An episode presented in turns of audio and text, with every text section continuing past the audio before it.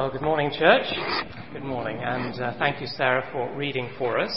And just a word about family focus. You've probably noticed that we we're making a little bit of a change in the way we do things on Sunday mornings. So we're trying to keep the family focus slot for people who want to testify to what God is doing in their lives at the moment. It's a great encouragement when we hear it, and I'm sure you were encouraged as I was by what Sarah had to say to us. If you would like to testify at some point uh, in the future in Family Focus, please speak to one of the ministry team and we'll arrange it. But for now, please have John chapter 2 open in front of you and also the outline, which I think you will find helpful, and I will ask for God's help. Let's pray. Heavenly Father, we thank you for the privilege of opening your word and holding it in our hands. And we pray now that you would open our lives and hold them in your hands, so that as we read about you in the pages of Scripture, our hearts may be warmed with a renewed awareness of your love. Our minds may be filled with your truth and our lives may be equipped to serve and glorify your name. We ask it for Christ's sake. Amen. Well, when we began our series in the Gospel of John, I, of course, had no idea that I would be speaking on this particular text in the very same week that our younger daughter announced her engagement. And uh, I'm sure you can imagine that the account of Jesus turning water into wine at a wedding has caught my interest in a, an entirely fresh way. Now, of course, it's an extremely well known story. Um, everyone who's ever been to a wedding has heard of it because, of course, it is in the prayer book Liturgy for Marriage. You can look it up afterwards. But what does it actually mean? Well, our text this morning is the phrase in verse 11 where John says that in this sign, Jesus revealed his glory. If somebody asks you this week, well, what is the Gospel of John all about? What is its message? Uh, I want you to reply that the Gospel of John is all about the glory of Jesus. So in chapter 1 and verse 14, which we looked at together a fortnight ago, John says, we have seen his glory. And John's purpose in writing this book is to show the glory of Jesus Christ in such a way that people believe in him as their Lord and Saviour. And in our passage this morning, John begins to show Christ's glory. In verse 11, he says that this was the first of his miraculous signs. And you may remember when we began our series, we learned that there are seven signs in the first part of the book, which is why the first half of the Gospel is called the Book of Signs. And the second part of the Gospel is known as the Book of Glory. But this is the first of the seven signs. And John's explanation in verse 11 is that in this sign, Jesus revealed his glory. And Jesus revealed his glory so clearly that his disciples put their faith in him. They were there. They saw and heard everything. And in this event, they could see his glory. And the result was they believed that Jesus was who he claimed to be. So, what can we learn about the glory of Jesus from the passage before us? I want us to look at five things. The first thing to say about the glory of Jesus is that it is surprising. Now, you see, when you hear the word glory, uh, or the phrase, the glory of God, what do you think of? Uh, I suppose some of us might think of the angel who appeared to the shepherds when the Lord Jesus was born. Because Luke says in his gospel, doesn't he, that the glory of the Lord shone around them. Or perhaps you might think of the temple in Jerusalem and the glory that was hidden behind the curtain in the Holy of Holies. Or perhaps your mind goes all the way back to Mount Sinai and that dramatic moment when Moses received the law from God. Or what about the Mount of Transfiguration when the disciples, you remember, uh, saw Elijah and Moses appearing in glorious splendor, says Luke, and talking with the Lord Jesus. I think we all recognize those events as appropriate occasions for the glory of God to be revealed. But if it were not for this particular passage, I doubt very much whether any of us would have thought of a party as the place where Jesus first revealed his glory. I think it's the last place on earth you would expect to find it, isn't it? A wedding reception in a tiny village. And Cana was a tiny, obscure village. It was so obscure that John's Gospel is the only book in the Bible that even mentions it. So the Lord was at a party. Let's not spiritualize this. And it was a pretty wild party. And we know that because later in the text, the master of the banquet talks about people who've had too much to drink and can't tell the difference between good and bad wine. So it was a wedding party. Jesus was there as a guest, so he wasn't one of the VIPs, he wasn't sitting on the top table, he's in the background.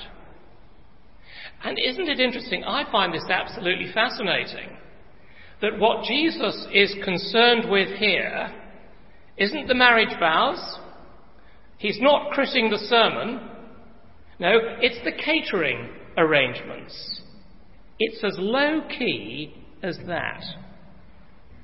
We're not even sure how many people knew the miracle had taken place. His mother knew, uh, the disciples knew, uh, but at this point there were probably only five disciples. We know of Andrew and Simon, and uh, Philip and Nathaniel, and one more who's not named, but in all probability was John, the author of the Gospel. They knew.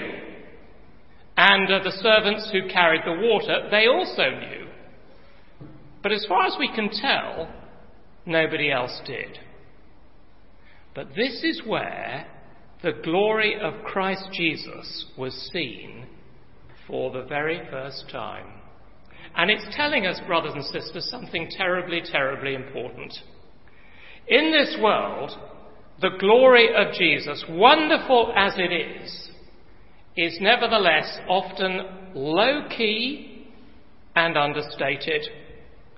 It doesn't usually come with thunder and lightning or with earthquakes or with mighty experiences. No, no. It's a word of witness. It's a verse of Scripture. It's something said by an ordinary pastor in an ordinary sermon. It's a chapter in a Christian book. These can all be doorways into seeing the glory of Christ. And these are avenues in which many of us here this morning have seen his glory. It might perhaps have been your mother reading the Bible to you as a child before you went to bed. Or your father may be leading the family in devotions, and in that moment, one evening, the glory of God broke through to you. Or it might be an incident. Um, something happened. A death. Uh, an illness. An accident. There are so many stories, aren't there, of people who became Christians through incidents like that. Perhaps the Holy Spirit puts a thought into someone's mind so that they start thinking seriously about salvation, even though they've never really thought about it before. The glory of Jesus Christ is seen in the lives of ordinary, everyday people. There's nothing special or glamorous about them. and I guess that you can probably think of believers that you've known, they've never made the headlines. They've never caused a stir in the world. They weren't unusually gifted or especially talented, and yet they were real believers. Jesus was in them, and you saw Jesus in them. The glory of Jesus is very wonderful. But, friends, in this story, we're being alerted to the fact that it is surprising. It doesn't always come in the way that you and I might expect. And it's surprising in another way, and I think we need to note this very carefully, that it's not something we can control.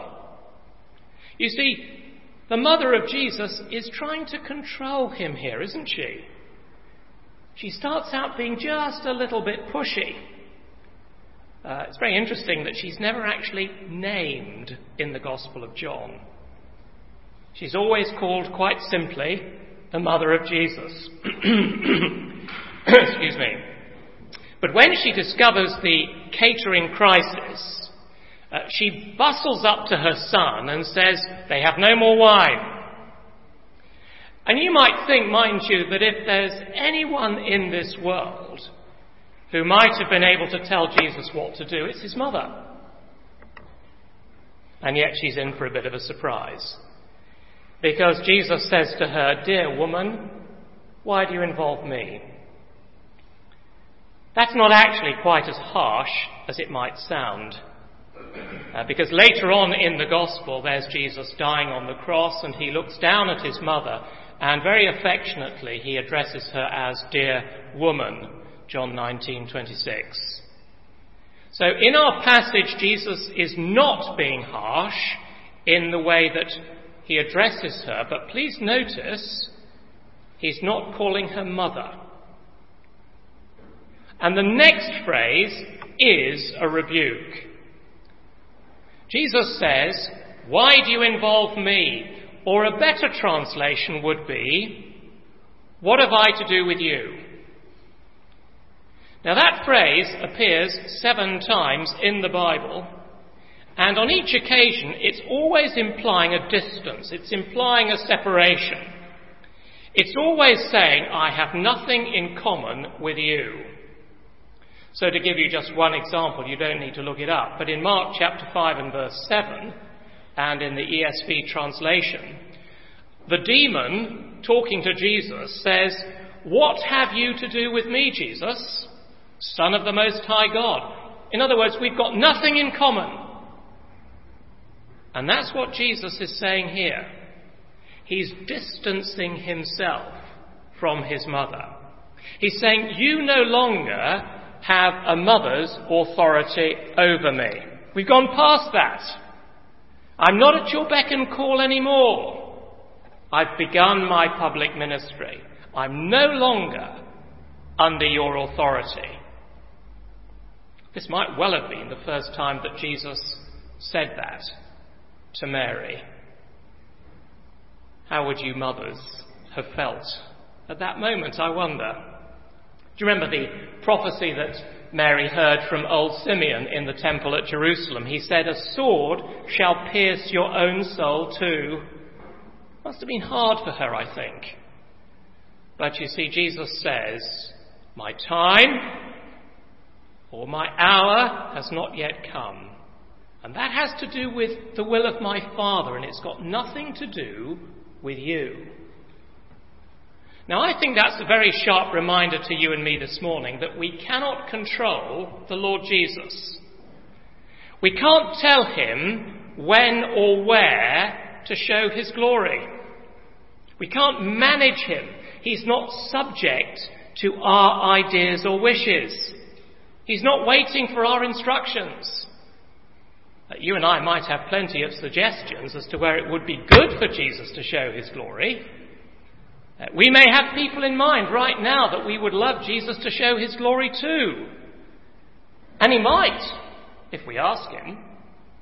But you see, he'll always do it in his own time and in his own way.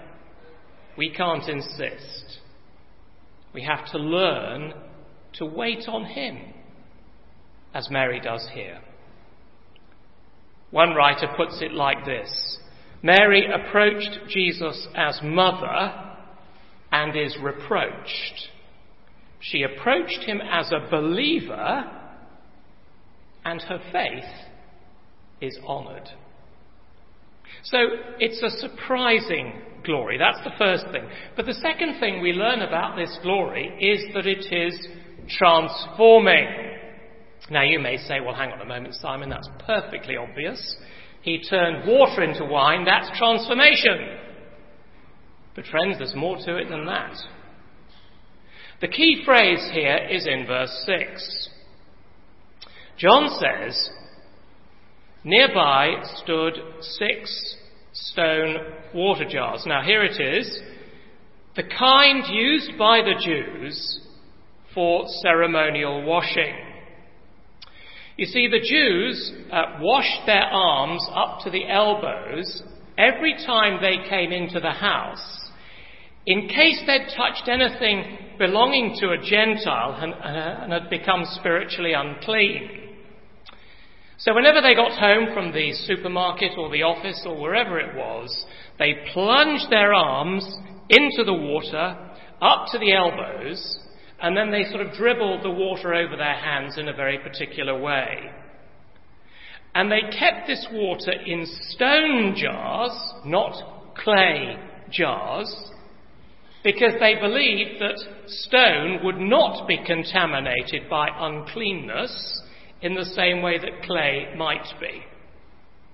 Now, here, here's the point. Friends, this is not ordinary water. This is religious water. It's holy water. It's water that's used for spiritual cleansing over and over and over again. And you see what's happening here is that by this miracle, Jesus is saying that the water of cleansing is no longer necessary because the Messiah has come. So the point is that this miracle is not just about turning ordinary water into wine. No, the focus is the transformation of religious water into wine. Now, what on earth is that all about? Well, one of the great promises in the Old Testament was that when Messiah came, there would be an abundance of wine. So, Book of Joel, chapter 3, verse 18 says, In that day, the mountains will drip new wine. Amos, chapter 9, verse 13 says, the days are coming when new wine will drip from the mountains and flow from the hills. But perhaps most striking of all, and I've given you the reference in the notes, is Isaiah chapter 25, verse 6, which says, On this mountain, the Lord Almighty will prepare a feast of rich food for all peoples, a banquet of aged wine, the best of meats, and the finest of wines. The Lord Almighty will do that. So you see, this wine was a sign of the coming of the Messiah. It was a sign of salvation. It was a sign of God fulfilling his promises to his people. That is what this miracle is all about. And isn't it wonderful that the Lord Jesus chooses to do it, not in a palace, but in a tiny peasant village where life was extremely hard and monotonous. See, the highlight actually for any Jewish peasant was a wedding. Uh, in those days, weddings lasted for an entire week. I'm jolly glad it isn't that today. And they were absolutely magnificent affairs. Um, and they, they were symbols, in a way, of God's feast with his people. And so here the Lord Jesus is saying that yes, God has come in saving power to feast with his people. You don't need to turn to it, but Hebrews chapter 10 says that the water of cleansing had to be used over and over and over again because it couldn't actually cleanse you from sin. But now in this miracle, Jesus is saying that water is no longer needed. It's been transformed into the wine of fulfillment and forgiveness because Messiah has come. Now, this actually is the big theme in the first half of John's Gospel. GWC students take note. The first chapters of this Gospel are all about transformation. They're all about the old being replaced with the new. They're about Judaism turning into Christianity. So, in the rest of chapter 2, we find the old temple being replaced by the risen Lord. Read about it later. In chapter 3, one of the greatest teachers of the Jews, Nicodemus, is told, You have to be born again. In chapter 4, the water from Jacob's well is replaced by living water. And worship on the mountains of Gerizim uh, or Jerusalem is to be replaced by worship in spirit and in truth. It's all being transformed. So in chapter 5, there's a new view of the Sabbath. In chapter 6, there's a new view of the Passover.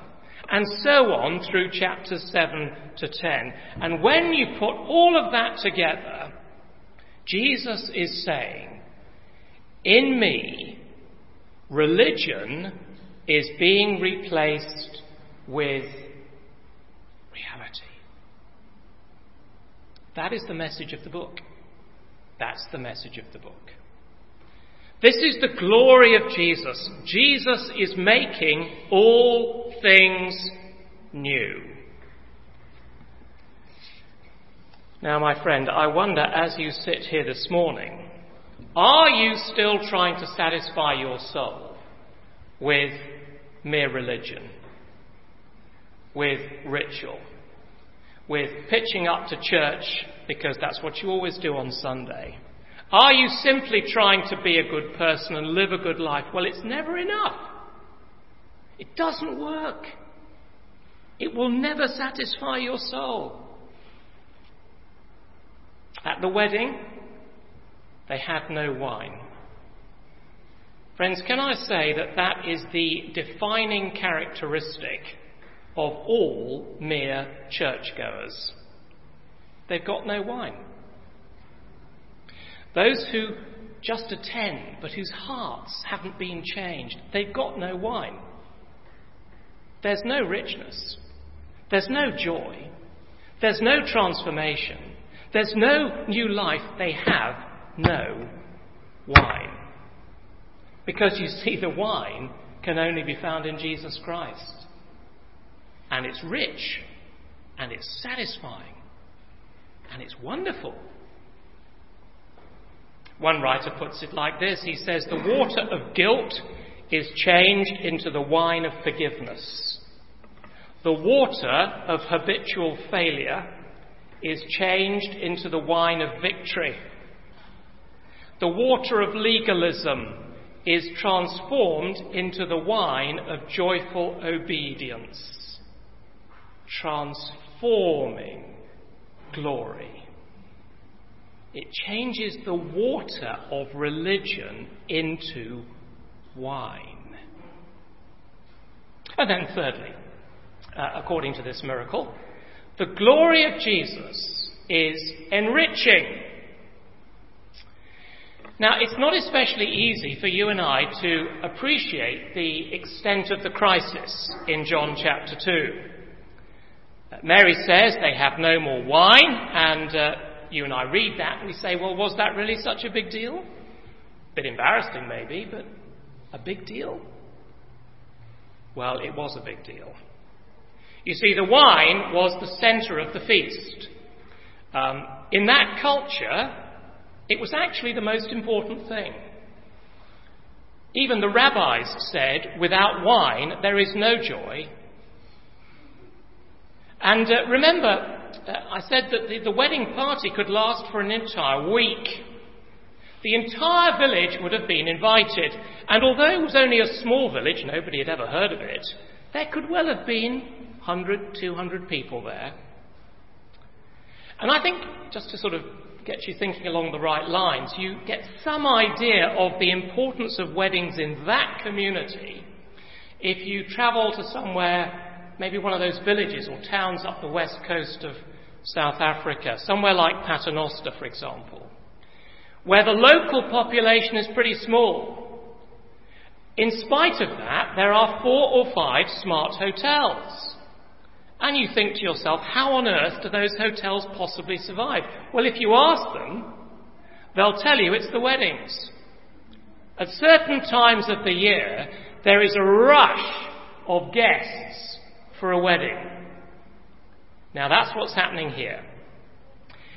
In those days, it was the bridegroom's responsibility to provide the wedding feast. I think we need to return to that. Um, but this bridegroom was obviously a poor man, and he hadn't provided enough wine. And here's something else you need to know. Some of you will appreciate this.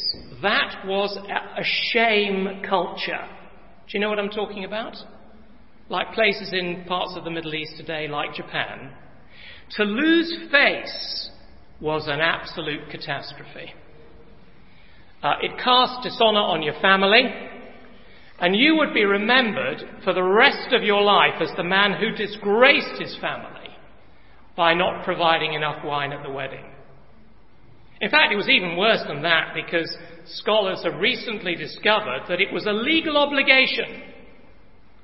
You were contractually obliged to provide your neighbours what they had provided for you at their wedding.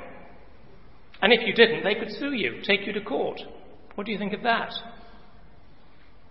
So you see, this young bridegroom, he is facing ruin. Perhaps a crippling burden for years. So this is not a frivolous need. It is a serious need. And Jesus provides for it. And he provides for it abundantly somewhere between 120 and 180 gallons of fine wine. In those days, the Jews used to mix their wine with water, so it was kind of about the strength of castle lager today, I suppose. So you're maybe talking of uh, somewhere around 500 gallons of drink. And it would take a lot more than a week to drink 500 gallons of diluted wine. Now, there was enough wine here to actually set this young couple up for months. It was a huge present, financial provision. And it's a marvelously human, down to earth revelation of glory. The Son of God comes from heaven to earth, and the first sign is meeting the financial and social needs of a pair of young people at a village wedding. Isn't that marvellous? And you see, friends, that is the glory that you are being invited to experience. This is the wonderful Saviour that you're being called to trust. Yes, He grants us salvation, but included in that salvation is meeting our real needs. And this chapter is saying, bring all your needs to Jesus Christ. No matter how mundane or trivial you think they are, no matter how down to earth, no matter how everyday your needs might be, bring them to Jesus no matter how silly or embarrassing you might think they are. If it is a concern to you, bring it to Jesus. Tell him about it. They have no more wine. You can't get more down to earth than that. Lay it before him. What I wonder is troubling you this morning. What, what are you worried about this morning? What burdens have you brought with you into this building this morning? Tell the Lord Jesus about it, whatever it is. Bring it to Him.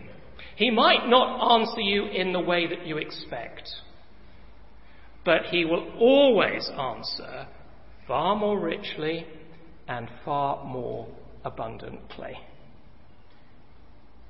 The Apostle Paul puts it like this in the letter to the Philippians My God will supply all your needs according to his glorious riches in Christ Jesus.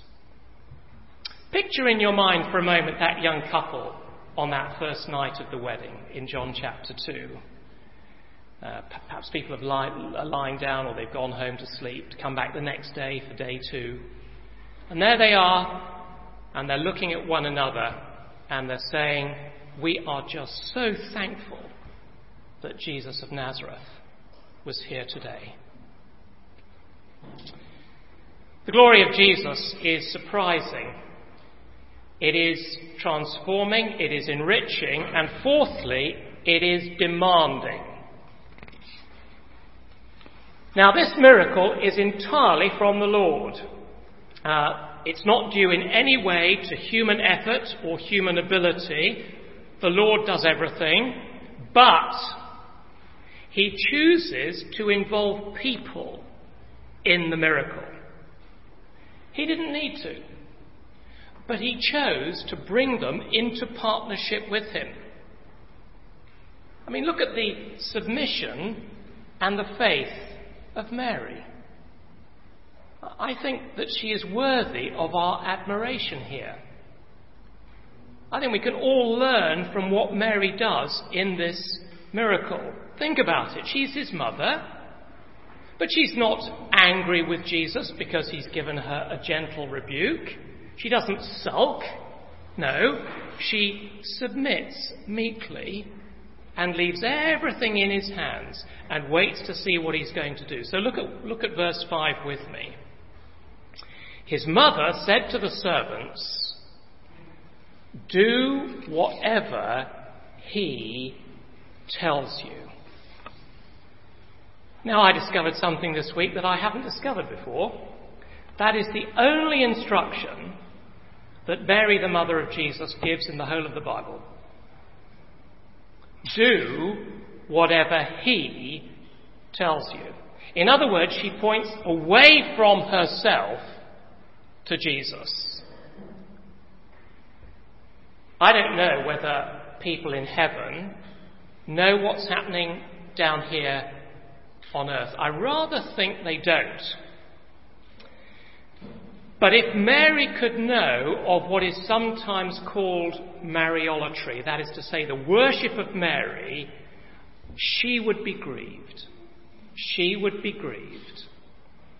Because her testimony is verse 5. Look to Him. Depend on ta- entirely on Him. I can't help you. Do whatever He tells you.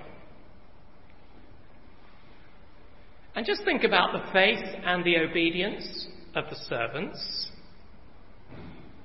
Jesus says, Fill the jars with water.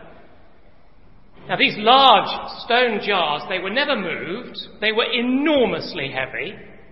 So they just stayed inside the house.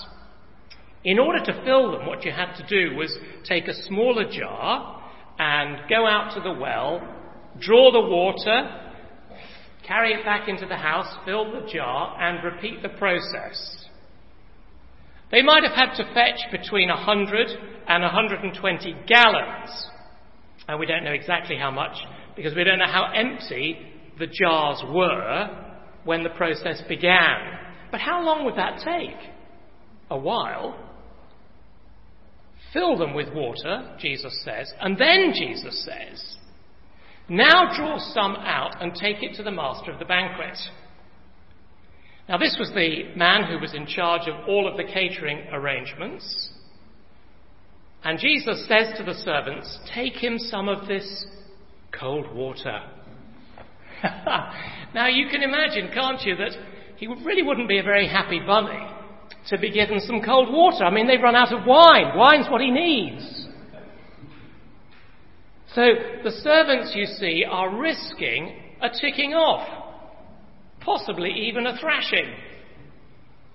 They were asked to do something that must have seemed to them to be unreasonable, possibly even foolish. I mean, why would you bring water to the master of the feast? It was risky. But they did it.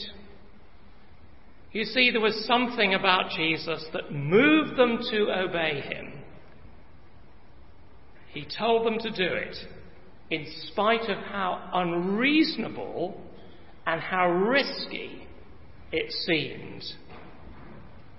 And you see, friends, Jesus makes the same demands of you and me today in order that his glory might be seen in the world. Jesus often asks you and I to move outside our comfort zones, to do things we've perhaps never done before, to do things that involve real personal risk. And they might seem to us initially as unre- unreasonable, um, fantastic, unreal. What a crazy thing to do. But you see, they did it. They took the water and it was wine. It was wine. Now, what does that mean for your life individually, for us as a church? What is Jesus asking us to do that moves us out of our comfort zones, that seems this morning unreasonable and even frightens us. You know, we can see the hazards, we can see the risks. The glory of Jesus, my friends, is demanding. I love this quote from one commentator. He says, listen to this. Do whatever he tells you is the secret of miracle working. Let me repeat that. Do whatever he tells you is the secret of miracle working. Can I say, perhaps we don't see miracles as often as we would like because we don't have the faith to obey. But God, you see, uses those who are willing to be fools for Christ in order to show his glory. Are you willing to be a fool for Christ? And then, lastly, but of course most importantly, the glory of Christ is convincing. Well, that's verse 11, isn't it? His disciples put their faith in him. That was the consequence. His disciples believed in him. Now, think about that. Think about it. You see, that wasn't the first time they had believed in him. They must have believed in him before, or they wouldn't have been his disciples, would they? But now you see, more deeply, more profoundly, more wholeheartedly, they believed in him because they'd seen his glory. Some uh, liberal commentators that we don't need to bother with have said that there's nothing intrinsically improbable about this miracle. Uh, God turns water into wine all the time. It just takes six or seven months, and he uses the mechanism of grace. But he's still turning water into wine today, they say. What nonsense. Here, it happens instantly. There are no grapes and he's not physically involved. He doesn't touch it. He stays apart. He stands at a distance. The servants, you'll notice, pay attention to the detail, the servants fill the jars up to the brim. So there was no trickery. You know, there was no wineskin hidden in the, in the top of the jars. No, they're filled up to the brim with water. There's nothing but water in these jars. And you see, the servants then take the water to a completely unbiased, neutral witness, the master of the banquet. And he tasted it. Now, read the text carefully. He didn't know where it had come from. He had no idea what was going on. He probably didn't know who Jesus was or even that he was there at all. But you see, where wine is concerned, this man was an expert. He was the John Platter of Cana. And his verdict is you've saved the best wine till now. And the disciples are watching. We don't know what they said to each other, but it would have probably been something like this He's changed water into wine. That's what we read about in the Old Testament. He must be the Creator. This must be God.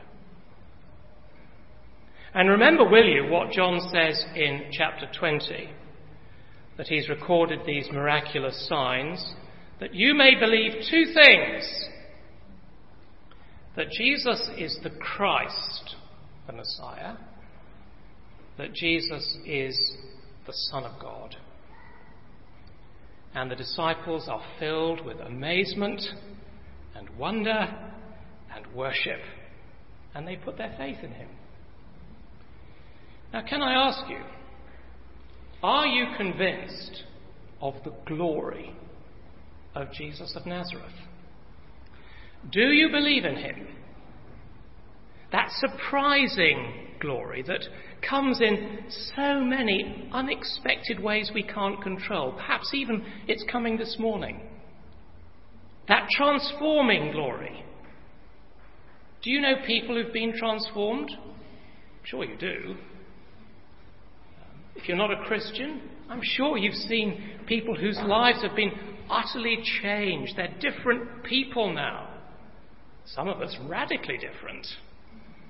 What made the difference? Well, Jesus Christ made the difference. That enriching glory. I mean, are these people happy people? Do they come to you and say, I really regret the day I believed in Jesus. I really wish I hadn't become a Christian? Do they say that to you? No. They're joyful people, happy people. Their lives have been enriched. And are you willing to meet the demands that Jesus makes in order to see his glory? Are you willing to believe him and obey him even when that looks really difficult? Maybe there's somebody here this morning and you need to see that glory for the first time. Perhaps for others, we, we need to have our eyes opened to see it again, but much more deeply than we ever did before. Well, in this story, here we have Jesus standing amongst ordinary people on an ordinary occasion and in his love and mercy, doing a miracle that meets all of their needs. One final question Can you write your name this morning into the last phrase in verse 11. And John and Mary and Andrew and Peter and Philip and Nathaniel and Raymond and Alita and Jackie and Eden and you and you and you put their faith in him. I do hope you can. Let's pray.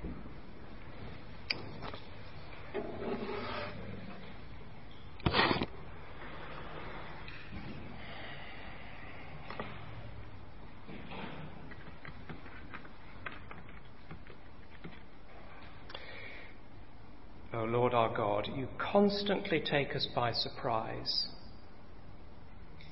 the way your son was born, his mother, his birthplace, his early life, all astonishing. His strange and terrible death, so unexpected.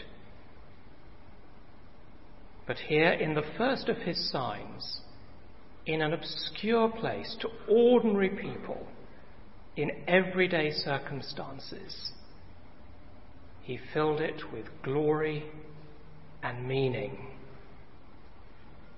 And so, Lord, we are ordinary people in an ordinary building, listening to an ordinary preacher and living ordinary lives.